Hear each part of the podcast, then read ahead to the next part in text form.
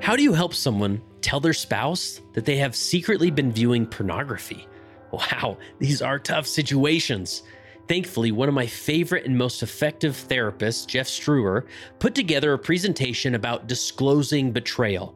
Jeff explains how disclosing betrayal can make recovery and repentance so much more difficult if it isn't handled correctly.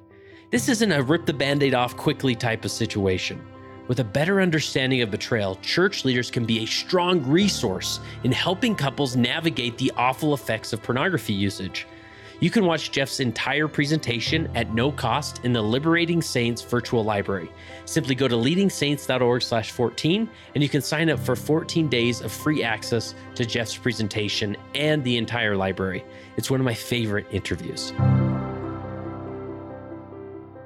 So, my name is Kurt Francom, and I am the founder and executive director of Leading Saints, and obviously the host of the Leading Saints podcast. Now, I started Leading Saints back in 2010 it was just a hobby blog and it grew from there. By the time uh, 2014 came around we started the podcast and that's really when it got some uh, traction and took off. Uh, 2016 we became a 501c3 nonprofit organization, and we've been growing ever since. And now I get the opportunity of interviewing and talking with remarkable people all over the world.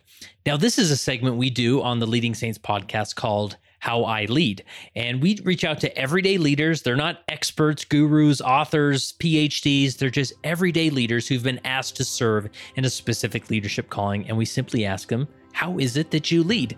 And they go through some remarkable principles that should be in a book, that should be behind a PhD. They're usually that good. And uh, we just talk about uh, sharing what the other guy's doing. And I remember being a leader, just simply wanting to know okay, I know what I'm trying to do, but what's the other guy doing? What's working for him? And so that's why every Wednesday or so, we publish these How I Lead segments to share.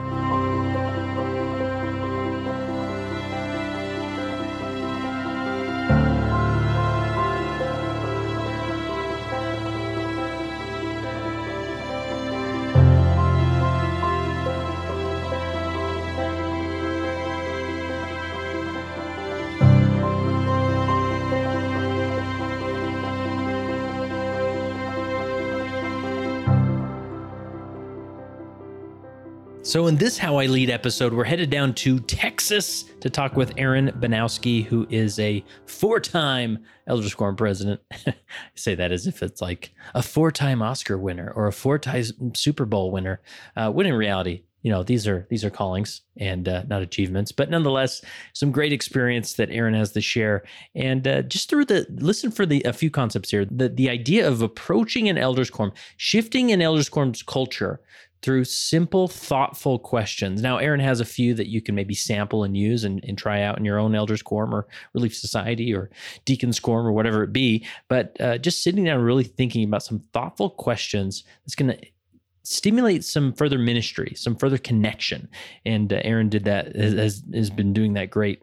And then uh, just his approach to Elders Quorum really relying on elders quorum as a council rather than just you know hurrying on to the the conference talk. And then uh, how his bishop enabled him uh, to to to lead in this world where the bishopric is focused on the youth primarily right? And so that that means that an elders quorum president a relief society president needs to uh, needs to feel enabled to handle what we call the adult issues, right?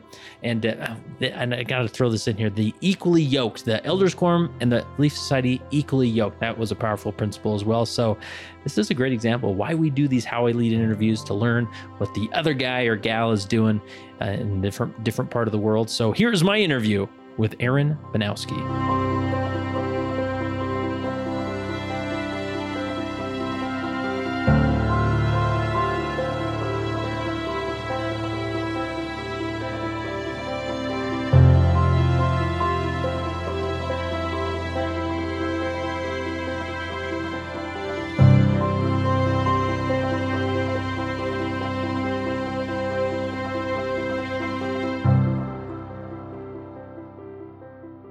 Bujnowski, welcome to the Leading Saints podcast. Thanks for having me. Glad to be here. Awesome. So, just uh, some quick uh, a fire round of questions here. Uh, where so where do you live? So I live in Frisco, Texas, which is just north of Dallas. It's a suburb north of Dallas. Love it. So Dallas is your temple. district? or- It is. D- Dallas is our temple district. And we are actually in the Prosper, Texas stake. And uh, the Prosper, Texas temple was announced uh, Oh, last yeah. October. So we're excited for the announcement of where that's going to be located. We're still waiting. That's great. And then uh, what do you do for work? So I am a healthcare consultant. So I work with large health systems and help them with their strategies. Nice. And uh, how long you been listening to Leading Saints? Oh, for several years now. I've enjoyed your content for quite a while, uh, all through when I was bishop and, and, and elsewhere. You guys do a great job. And currently an Elders Quorum president. How long is I that? Uh, how long has that calling been going? That's been just uh, just a little over a month now. You know, it's pretty Oh, new. really? Uh, yeah, but you know, it's it's actually been interesting because I'm in the same ward I was bishop in four years ago. Mhm. So uh, I'm getting to serve in another capacity after being in the stake for a little while, and uh, it's been fun. It's it's been really interesting. Yeah, that's awesome. So uh, you wrote an article called uh, "Ministering is Love" uh, for the the for leading saints. Many people may not realize that we uh, every week we publish written articles, not just podcasts. Uh, many of them are uh, written by you know people that like you that are just out there. You're not necessarily officially connected to leading saints, but you're a leader, want to contribute, and you wrote a great article about ministering. And so uh, we'll link to that. People should check it out. But I thought, man, that would make for a great "How I Lead" interview and exploring your experience in leadership, particularly in as an Elders Quorum president. So, um, where's a good jumping off point around this this topic? Because ministering is just like on every on every Elders Quorum president and Relief Society president's mind. It, it is, and, and, and it should be. You know, it should be fairly natural. You know, maybe a good jumping off point is this: is that you know, so this isn't my first rodeo. So this is the fourth time I've been called as a Elders Quorum president. You know, the first time was in college, right? So you're, you know, you're at, I'm at BYU, and you know, most of your activities are helping people move in and out of apartments. I remember that was a lot of what we did. You know, uh, of course, home teaching was was a lot of what we did. My second time was in a ward uh, in south of Houston. So this ward is really interesting in that it was a is kind of a ward that had been combined. There was a Spanish branch that had been combined. It was an area I was a, at the time a chemical engineer, so we had some professionals, but then we had a lot of laborers that were in this kind of area of the city that you know was kind of a uh, you kind of had a more Hispanic bent, and so it was kind of a really neat time uh, to learn. It was one of those wards where you had you know every home teacher had like 13 people on their list because we had so many folks that we didn't even know who they were, and so very unique time. The next time was in a very large ward here in Frisco. You know, the ward had probably 600 people. We'd had people moving in every week. It was just kind of this time of high growth here. Uh, and so, you know, as I was called this time after having served as bishop uh, in the same ward, I began to think, okay, so what's different? You know, it, you know, things have changed, especially in the last, you know, uh, four or five years since President Nelson was called, and I really wanted to put some thought into what would be different about, you know, ministry now, not home teaching, and how would I go about doing that? Uh, and it's interesting when you go to the church handbook, right in the very first part on ministering, it talks about the, these two laws of, of love, right? Love God and love neighbor. And it talks about ministering being a way to live those laws. And it, it really struck me that, you know, I'm a believer that sometimes the most simple answers are the best ones. And, and as I kind of pondered and prayed about it, you know, how would, you know, how should we approach this in our ward? And, and by the way, the previous presidency did a great job with everything. Uh, but as you know, as new leaders are called, you, tend to maybe t- take a different, you have a different take on things. I just had this really strong impression that that should be the focus. Just one word, love, you know, love God and love neighbor. And, and how, you know, how should that show up, you know, functionally? How does that work? You know, how do we get, you know, ministers to do this? Um, and as I thought about how, how you know are the brothers in our ward would visit their families i thought how can we make this really simple for them? You know in what way could we show up right with this authentic way of, of loving both god and and and our neighbor? And i thought well um, we ought to keep things pretty simple right?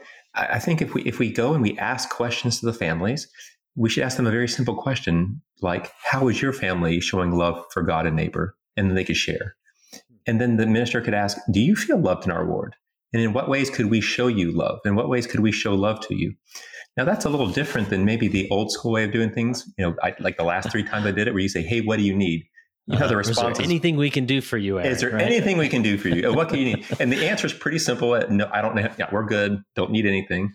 Yeah. But as I tried that out, actually, when I was in, you know, talking with my counselors when they were first called, I actually did that with them, asking them about their families. All of a sudden, these you know men who typically don't share feelings, as you know, started talking to me about things that they were going on in their family, things about their children, things that were happening in their jobs. And I just had this realization that if we ask those questions, all of a sudden people started talking about things in a different way right? Um, and then, um, if you if you recall, there, there was a great talk by Elder Gong in the last conference, um, two conferences ago, about ministering to the minister. Yes. Right. And I thought, well, you know, we've got to do these ministering interviews. We get to do those once a quarter. What if we ask those same question to those ministers? You know, in that interview, as part of us ministering to them as a presidency, ask them about their families because this is our opportunity to find out about their families. And then we should just ask them two simple questions. One question is, what in what ways did your families need love over the last quarter? Number two, how did you find ways to show those families love? Um, and when I did that, and they started talking about their ministering, their current ministering assignments, all of a sudden these new kind of avenues started opening up. They started talking about their families in different ways. It became le- it became less of a check the box kind of an exercise, and more of a really kind of a connect kind of a connection type of yeah. exercise. I was actually very surprised by it. Yeah, tell me what, uh, like, what do any typical answers come to mind? Because um, this is a thing, like uh, this concept of love, obviously extremely important, uh, should yeah. be the core of all leadership activities and efforts and whatnot. Uh, but it's sometimes a bit uh, abstract, right? Like, uh, yeah. that a lot of times the advice leaders get give to one another is, oh, you just got to love those that you lead. But like, I mean, what does that look like? You know, so what, what are the typical answers you hear or like, how are people wanting to be loved or uh, want to show love? Yeah, no, that's a great question. So I'll give you one example. So when I asked one of my counselors, "Hey, you know, how did you show your family's love?" He said, "You know, I've got this this brother in the ward, and he's a great guy, by the way, very active.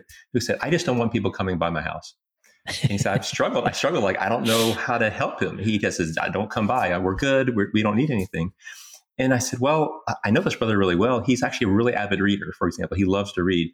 Why don't you try to start, you know, sh- you know, sh- sharing quotes that you like? I know you're a reader. That may be a connection point for you. And, uh, and he said, I'll try that. And guess what? That started working. He said, saying he, he just started getting engagement because so it, it really was about, you know, overcoming the barriers of kind of how do I actually connect these brothers. Now, when we did this in the quorum, we actually rolled this out. We said, hey, here's how we're going to do things. It was kind of an amazing thing. So I asked the question, how did you how did you show love for God today? Right. And so one brother in the quorum said, he raised his hand and said, Can I tell you something that was a disaster this morning? We were trying to get to church. I've got all these little kids. Everybody was late. We're in the car. Like everyone's kind of yelling at each other. We couldn't get there. So the way I showed Heavenly Father love is I got my family to church without losing my mind this morning. I've been that dad before. We've yeah. all been that dad, right? Yeah. And what was kind of cool about it is we all kind of had a chuckle and we said, actually, that's a great way because today that's what you could do. That's what exactly what you could do today, right? Well, there was another brother after we had finished our discussion. He came up to me afterwards and he said, Hey, can I talk to you, uh, President Bujnowski? My family and I just haven't felt connected in the ward uh, and for whatever reason, we don't feel like we have connections here or friends here. And I just had a moment to chat with him. I said, Well, why do you think that is? And he kind of shared some things with me. He mentioned that his daughter's in the YSA uh, branch and she feels the same way. And so I said, Well, then w- what can I do for you? He's like, We know what would be really helpful is if you could reach out to my daughter. I know she's not in our ward, although her address is here. Would you reach out and just tell her that you're thinking about her? So I did that. I grabbed it and, and I know her from our ward uh, from the time when I was bishop. And I, I texted her and, and he, that's what he needed that day. Now, since that time, what was very interesting is that brother um, um, uh, had some employment needs, right? And um, he said, "Hey, you know, uh, of course, the economy is not great right now," and and he ended up getting you know, let go from his job. And I immediately reached out to the quorum. I reached out to his ministering brothers and said, "Hey, this good brother, um, you has these needs. Would you show him love by uh, forming a little team around him to help him do his job search?" And what was interesting about it, instead of kind of either no response. I almost got an immediate response on my text that said, We'd love to do that. We'd love to show this brother help. There was a, a second brother in the war that also lost a job. I, I kind of sent out a text, Hey, could you two brothers help this brother out with his job search? And after having that discussion about love, they immediately engaged. So the way love was showing up is engaging with people with their needs. Yeah. Well, let, let, me ask real quick that uh, there's a lot of this, it sounds like a lot of this even takes place during the core meeting as well, right? That you're sort of stimulating this discussion. Is that that's accurate? exactly right. That's uh-huh. exactly right. Um, you know, even in in our last couple of lessons that we've had, um, we've the, the, the vibe in the quorum has been uh, really tremendous. Now, I'll, I'll, tell you one other kind of thing. When we decided to do this and roll this out to the quorum, um, we did this on a Sunday. That evening, that next uh, evening, or that evening, we got an email from the stake the stake said, "Hey, um, there's a special meeting you're being invited to." Now, I'll, I'll warn you. In, in, our area, I've lived in the same house, and I've been in three wards and three stakes in my same Nice. house. Nice. It's just an area of high growth. Well, there's a special meeting being called where there's some boundary changes that were going to be had. So we go to the meeting, and what it was was a ward was being dissolved, and part of that ward was moving, being moved back into our ward. They had been part of us before, and they were moving, being moved back into our ward. And we had no clue when we had set up kind of our program to say, "Hey, how could we love you?" All of a sudden, we had 32 new brethren who we had not seen in a decade. They, they were moved out a decade ago. Now they're moving back in. Um, and so uh, immediately we said, well, how can we love these brothers? What in what way can we show them love? Well, the first one was to get to know them. So the next core meeting, we just sat down and had everybody introduce themselves, and we talked about this. Like, he would want to know how to love you. You know, what what are some things you know that we can know about you and your family? And since that time, the, the next core meetings, people have felt this kind of closeness because we had set the expectation that hey, we've got these new brothers coming in, and of course, the Lord was very inspired to have us do that um, because we had we didn't even know that was coming right? But we were prepared for it, which was for, for me a testament of kind of how the spirit works. So Yeah. Ah, I love that. So a few things come to mind, and I'll sort of bounce around here for a minute. But uh, yeah, th- just the, this question, these questions you ask, focused on love Mm-hmm. and how people are receiving love and showing love, you know, for God and whatnot. Uh, again, great question. People, you Yeah. know, what a great if if you can't come up with a question to sort of as your launching pad there, uh, great question to to take and and use. But to me, I think the the core of the principle is like having like really sitting with and developing a really thoughtful question that stimulates the brain in a different way so that you know That's that right. i think we've worn out the is there anything we can do for you? question to the point that i can't help but say oh no no i'm good. You know it's like even if i had stuff I, i'd have to say no to that don't i? Uh, so just having that thoughtful question is that uh, is that maybe a good good thought or starting point for an elder elders quorum president trying to duplicate this same type of culture no, it, it is, and and I think that you know I, I I mentioned to you that one brother who didn't want to have his home teachers come over, and he's and he's funny. I I pulled him aside and say, hey, so what's going on? So what? Why didn't you want to come over? And he said he said, well, at first I didn't really feel like they were real authentic. I felt like they were checking the box. Well, when that shifted, right, when we said, okay, let's like you said, let's think about very thoughtful questions and actually show real, genuine, and authentic concern and care for people. His heart changed. Uh, both the minister's heart changed and the minister's heart changed because he could feel that it was genuine. It's like, okay, this person really wants to get to know me and my family.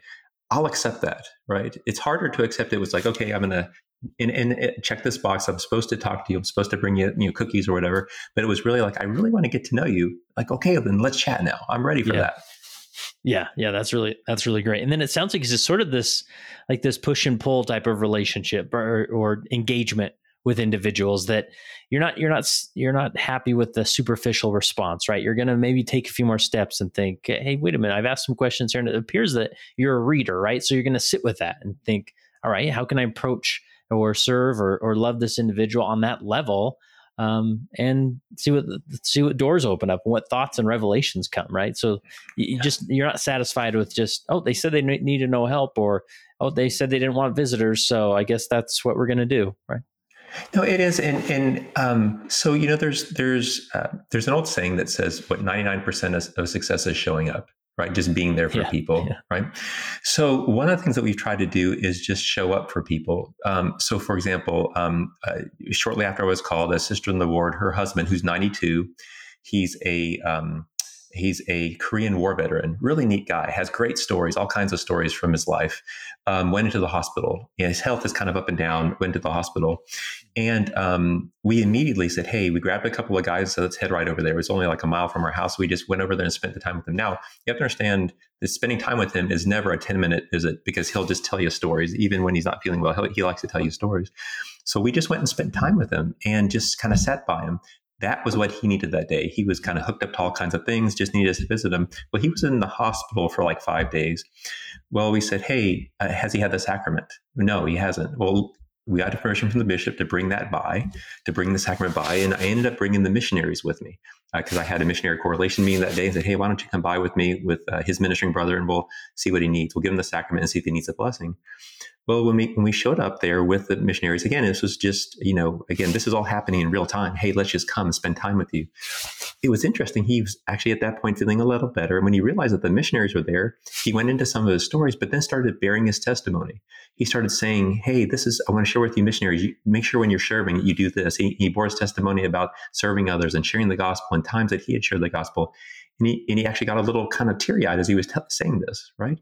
And when I left, we gave him a, each gave him a big hug, and he said, "Thank you so much for coming." I said, "Great. Well, he was, you're getting out tomorrow. I'll come by your house. We'll make sure we come by next week." And we went to the quorum and, and said, told the quorum, "Hey, we want to bring him the sacrament every week, but we don't want just one member of the quorum to do this. We actually want to assign that to different members of the quorum, so he gets to meet different people."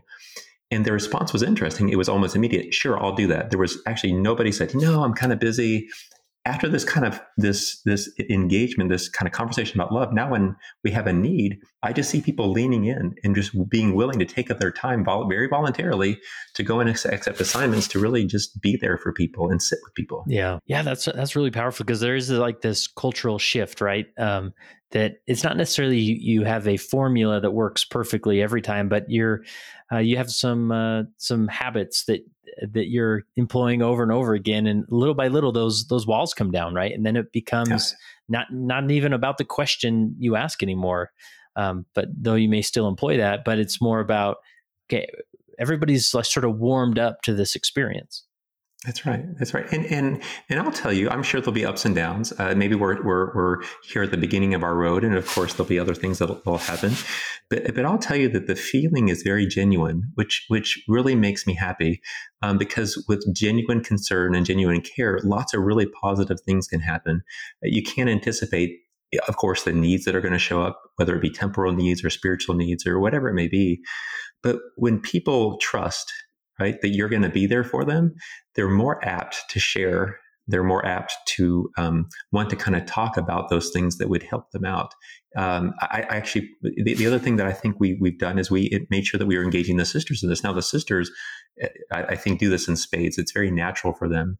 And when when we were engaging with the with the uh, Relief Society presidency, uh, who they do a great job in, in their ministering efforts, we said we want our ward to be representative of an equally yoked elders quorum and relief society mm um, sometimes, um, and, and, it may be perception, it may be reality, but you hear this a lot. Well, the sisters know that. We're not sure the brothers really know what's going on. The sisters tend to know the needs because they talk with the other sisters. And we kind of set the standard that, that this elders quorum, we're going to know as many needs as the sisters do. And that we've agreed, myself and the Relief Society president, we're going to meet regularly um, outside of our ward council and outside of our normal times so that we can really sit and discuss the needs of the ward. And that equal yoking of both the sisters the sister leaders and the elders who are leaders together to take care of these families, I think is where the power really comes comes to bear. Hmm. Yeah, that's a powerful concept. I mean, and just speaking it, I think most of us, in in theory, we're like, well, of course, the elders quorum president or the elders quorum, the relief society should be equally yoked, but uh, there are moments where that's not true, right? And and and, right. and, and everybody can kind of think back to those those experiences, but to sort of speak it you know in that in that company and then continue to return to it like wait a minute like this activity this plan this direction we're moving it doesn't feel like we're equally yoked. And so then you can sort of step back and address that that's right. That's right. And, and, it's interesting. My wife is currently serving as our stake relief society president. And she tells me that as she engages with the different wards in our stake, the wards that seem to have the best feeling in them are ones where there is that equal yoking between the elders quorum and the relief society that both you know sets of leaders are really engaging uh, and, and, i know my, the bishop who's serving now my bishop uh, was actually one of my counselors before uh, we're good friends and, and he mentioned to me you know as, he, as i was called he said look with this new change now i'm the essentially the young men's president right um, which wasn't the case when i was bishop right? um, he's i really need to be spending time with the youth and, and i would really appreciate you just leaning in and really taking a lot of the adult issues so that we, so that I can really focus on the youth. And as we engage and text back and forth, he's that appreciation that he loves that me and the Society president are really kind of taking the lead. We actually will tell him we don't have to ask permission. We say, "Hey, Bishop, here's this need. Here's how we've done it. Is there anything else we should be doing?" Instead of, "Hey, Bishop, what should we do?" waiting for him to direct us. It's, hey, Bishop, we've decided this needs to happen. Do you have any guidance for us or you, do you approve that? And he says, yes, go right ahead or he'll give us some guidance. So taking that active lead is really taking the, some burden off of him, which he really appreciates. Yeah, so I want to really underscore this this concept and th- what what this example really well because this is a very common question that we receive here at Leading Saints is just what are other wards doing? It's usually focused on the youth, right? Like this this uh the, the bishoprics focused on the youth and but you know a lot of wards aren't getting it or um, you know people still reach out to the bishop and he's just overwhelmed busy right and it's just to me it can be as simple as just having that conversation where the bishop acknowledges saying you know aaron you are the elders quorum president i'm enabling you to deal with the adult issues right and and just having that simple conversation empowers the elders quorum relief society to lean in and to the point even articulating that listen i don't need you to come to me and say is this okay just go right that's right. That's exactly right. Now, I'll admit, because I was the previous bishop, um, you know, I, I, think it's been easier for me to do that because, you know, in that capacity, I was mm-hmm. used to doing that. And people in the ward still, at least the people who've been around for a while, kind of knew me as that. And so they're comfortable with that. But I don't think that should stop someone who hadn't had that experience or that kind of relationship yeah. with their ward members. This should be the case whether or not you ever served in that capacity. Yeah. I think the Lord is entrusting elders quorum presidents now, the, and of course the, the sisters in the Relief Society to kind of really take over and, and, and help with those adult you know issues you know anything that doesn't involve worthiness um, or, fair game for us to kind of lead in and help with employment or illnesses or anything else of that sort yeah. No, that's uh that's so powerful. And and again, you're just sort of depending on case by case. Maybe you have a less experienced elders quorum president may need a little bit more of some mentoring and training, you know, as far as okay, this issue came up. I don't want to land on my desk as the bishop. So let's talk about ways that you can handle it and whatnot. But is are there any other uh, examples as far as you know adult issues? That's probably i don't know that's the perfect term, but we'll go with it for now. But like what is that any any examples of what that looks like in practice uh, when things come up and how you maybe how, how they can avoid landing on the bishop's plate? Yeah, so a couple of things come to mind, and I'll, I'll use one example I've already used, and then we'll, I'll give you a couple of others.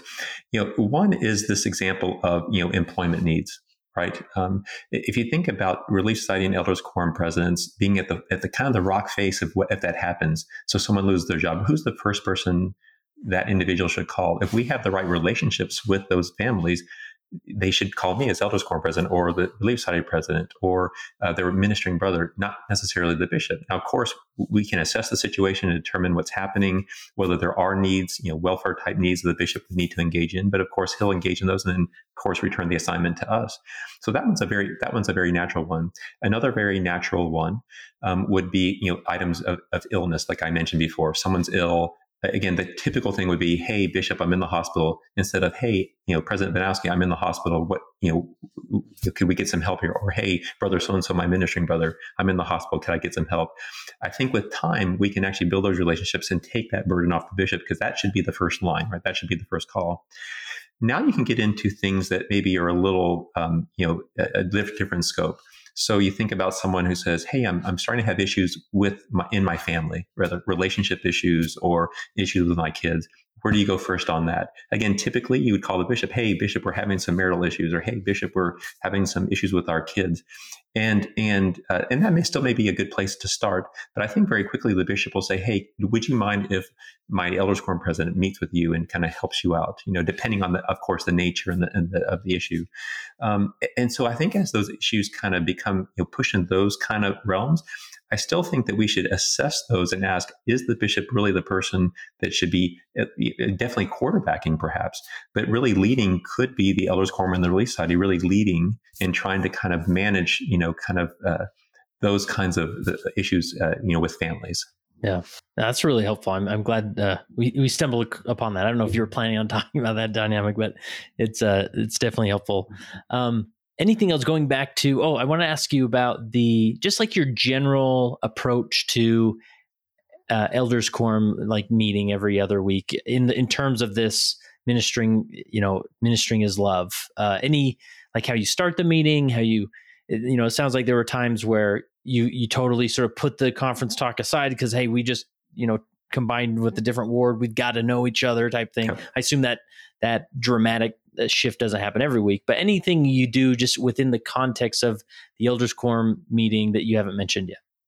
Yeah, so um, a couple of the thoughts that, that, that we're doing. Um, Um, number one, on any given week, for example, if when we had the issue with the brother who needed the sacrament, um, as you know in the in the manual, it actually says that sisters can do this as well. You can hold a council, right? Um, before you start your class, you can have a, hold a brief kind of council type situation where you say, "Hey, we've got a need," and so that's where we, for example, brought up that need with the brother in the hospital. We said, "Hey, before we start our lesson, let's talk about a need that we have.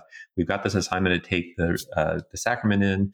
Uh, we'd like to do that across everyone so it gets to know people because we have this new change our ward. Are you all willing to accept that assignment? Yes. And we talked a little bit about that brother. We introduced him because people haven't met him because he's been ill for so long. So we spent some time letting them know and getting to know them. So I think there's that that council aspect, and I understand that our sisters are doing the same thing. They'll take a little bit of time before the the um, relief society meeting starts before the lesson starts and do that. The second thing that we've done is we have um, so as you know when you do the the lesson, it's typically from a, a conference talk. But we're sensing with the way the economy is going, and now we have you know a couple of brothers that have faced some employment issues that we would like to take one um, lesson each uh, quarter and actually focus on preparedness and say, okay, there's an aspect of preparedness that we should all be paying attention to, whether it be temporal preparedness or spiritual preparedness. But um, and that's something that maybe has gotten lost in terms of how you know we went to two hour church you know, and there's certain callings we don't have anymore that we used to have. We say, hey, look, we don't want to lose that focus on, you know, having food storage and savings and you know, budgeting and all those really great things that we've always learned, you know, in the church. There just wasn't a slot for it. So as a presence, we said, hey, why don't we actually make that one of the, you know, the six lessons you have in a quarter? We'll focus on um, preparedness. What's really cool about it is my newly called secretary, who's only been a member for six months he's a great guy. He's he in fact he has a countdown on his, on his phone The countdown when he gets to go to the temple. He's super engaged. Um, uh, he, he, we gave him that assignment. Said, why don't you lead this discussion on preparedness? Well, it turns out. Lo and behold, this is something he's really it's it's a it's a priority for him. It's something he's he's thought about for many years before he joined the church. So it just happened to be something. Of course, we know there's no um, coincidences in the church, right? He was yeah. called for a reason. Now he's going to lead that. So, so, so making the elders quorum meeting not only spiritually uplifting and edifying, but also very practical to address issues that are kind of real issues that people deal with, I think will, will continue to engage people in the right way, saying, oh, wow, this Elders Quorum presidency is engaged in my life. Like they're talking about things that are important to me. You know, and, and, and when the need arises, hopefully that would reciprocate with them opening up and letting us know what those needs are. Yeah. Yeah, I think that's a, you know, just sometimes there's that pressure of, um, you know what we've asked this good brother to lead a discussion or teach about such and such conference talk and i'm sure there's a lot of doctrine that we got to unpack and so we, there's sort of this feeling of this rush to to get into the the lesson you know? And i think to just sort of shift that maybe set certain expectations so everybody knows and we're just going to sort of breathe at the beginning of this elders quorum and and just really sit with like what are some issues you're seeing or you know so and so lost his job. Like, how can how can we take a minute and just say, you know, he's got some engineer background, and you know, you know, again, just sort of letting it be part of the meeting rather than oh, some quick announcements and uh, yeah, and this and that service assignment. All right, let's get to the lesson, and then it, and then we kind of you know get into that, which is important, but sort of just creating space and being okay with that that council part of an elders quorum. Well, if you think about it, so if the listeners can listen to, maybe they go back and they listen to what you just said, right? That was a very transactional kind of a dialogue that you just went through. Now, the dialogue that we went through before that was a much more relational dialogue. Hey, wh- what's going on in your life? How, how are things going? We've got this need. You know, how are, are we prepared for this? And then you can kind of get into the lesson. And I would suggest that the the spirit of that lesson will will shift based on whatever was happening because the spirit will guide the teacher then. The other thing that we've decided to do as a presidency is there, there's this great talk by uh, Elder Packer many years ago where he mentioned that he was in a stake conference and uh, a brother had walked in. He said, Oh, who's that brother? And they said, Oh, we're so happy to see him. He's an inactive brother. He hasn't been in a while. And then he mentions that, and then the meeting started, and this brother was sitting back there, and the people giving the prayers and doing the talks were all of these, you know, very active members of the church. And he said, I wondered why they didn't ask that brother to give a prayer. He said, Here was a smorgasbord of spirituality, and the brother was sitting on the side and wasn't invited to the table to partake.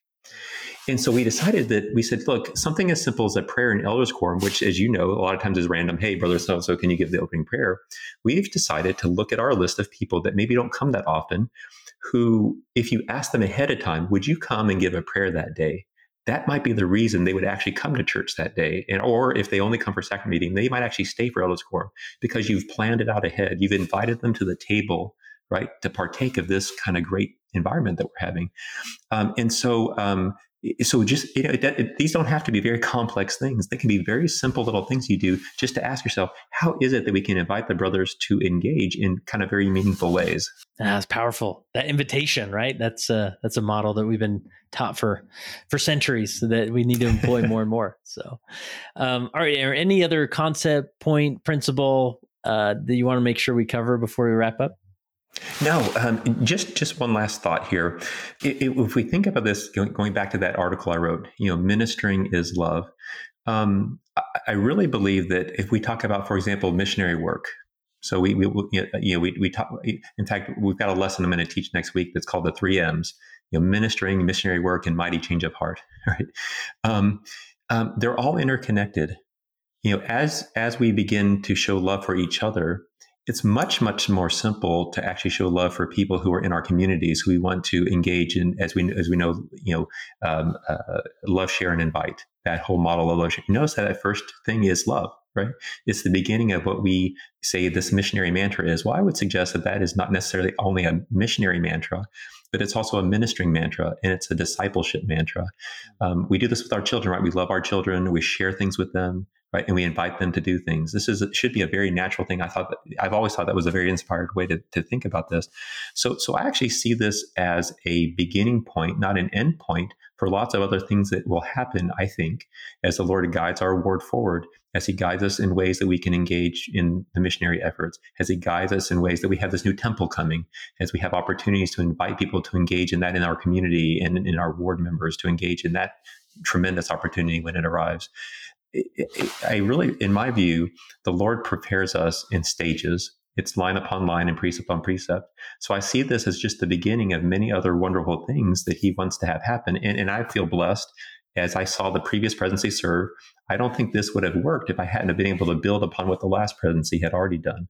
And so, and then when I'm released, the next president will have some other inspiration that will take them in a direction that will build upon what we've done. And so I think we're in this kind of great chain of efforts as one leader comes in and the next leader finds some inspiration and we each build upon each other. And I just see and I'm, I'm happy to be just a, kind of a small part of, of that kind of chain of action the Lord's doing in our ward. Yeah, now it is a modern day miracle. I mean, when you sit back and, and look at it all, that it's just remarkable how this lay ministry works. Everybody sort of takes their turn in different stations, and but nonetheless, we're all progressing. You know, together, the organization is is developing as a whole, even though we're we're maybe shifting around in those parts. So powerful That's stuff. Right. Well, Aaron, this has been uh, awesome. We will link to the article if people want to dig in. Uh, even further there. Uh, and you've also uh, was it you and your wife wrote a book for Deseret Book?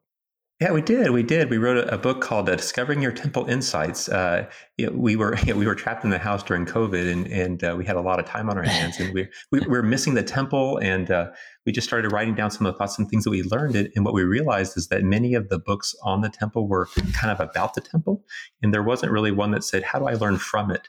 And so we decided to kind of take this view of, okay, how how do I actually get more out of our temple worship? And so it's it's been a blessing for us, and, and we've gotten some great feedback. So we feel blessed to have contributed that.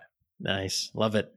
Well, um, we'll definitely link to that. And we appreciate uh, hearing more and more from texas. And you know just such a, a strong stake in zion down there. And uh, last question i have for you aaron is as you reflect on your time as a leader how has being a leader helped you become a better follower of jesus christ? Great question. So the, the the the, scripture that comes to my mind from the savior um, he said i do nothing but the will of my father. Um, as a leader um, I, my, my, most powerful experiences have, have, been when I've submitted my will to what my Heavenly Father wants for the people uh, over whom I have stewardship. And when you have that kind of a, a humble um, and submissive um, kind of way of being a leader, that actually helps you as a follower because, each of us are disciples of Jesus Christ. And in our own personal lives, um, we have to submit to His will. And so it, that has actually been just a powerful concept that has helped me both as a leader and then most certainly as a disciple of Jesus Christ.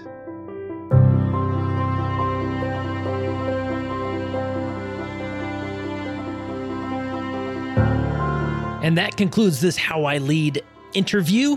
I hope you enjoyed it. And uh, I would ask you could you take a minute and drop this link in an email on social media, in a text, wherever it makes the most sense, and share it with somebody who could relate to this, this experience? And this is how we how we develop as leaders, just hearing what the other guy's doing, trying some things out, testing, adjusting for your area. And uh, that's that's where great leadership's discovered, right? So we would love to have you uh, share this with uh, somebody in this calling or a related calling, and that would be great. And also, if you know somebody, uh, any type of leader who would be a fantastic guest on the How I Lead segment, uh, reach out to us. Go to leadingsaints.org/contact. Maybe send this in individual an email, letting them know that you're going to be suggesting their name for this interview. We'll reach out to them and uh, see if we can line them up. So again, go to leadingsaints.org slash contact, and there you can submit all the information and let us know. And maybe they will be on a future How I Lead segment on the Leading Saints podcast.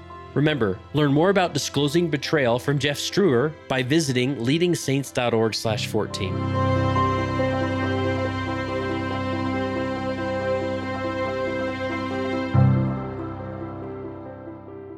It came as a result of the position of leadership which was imposed upon us by the God of heaven who brought forth a restoration of the gospel of Jesus Christ. And when the declaration was made concerning the only, true and living church upon the face of the earth, we were immediately put in a position of loneliness, the loneliness of leadership from which we cannot shrink nor run away, and to which we must face up with boldness and courage and ability.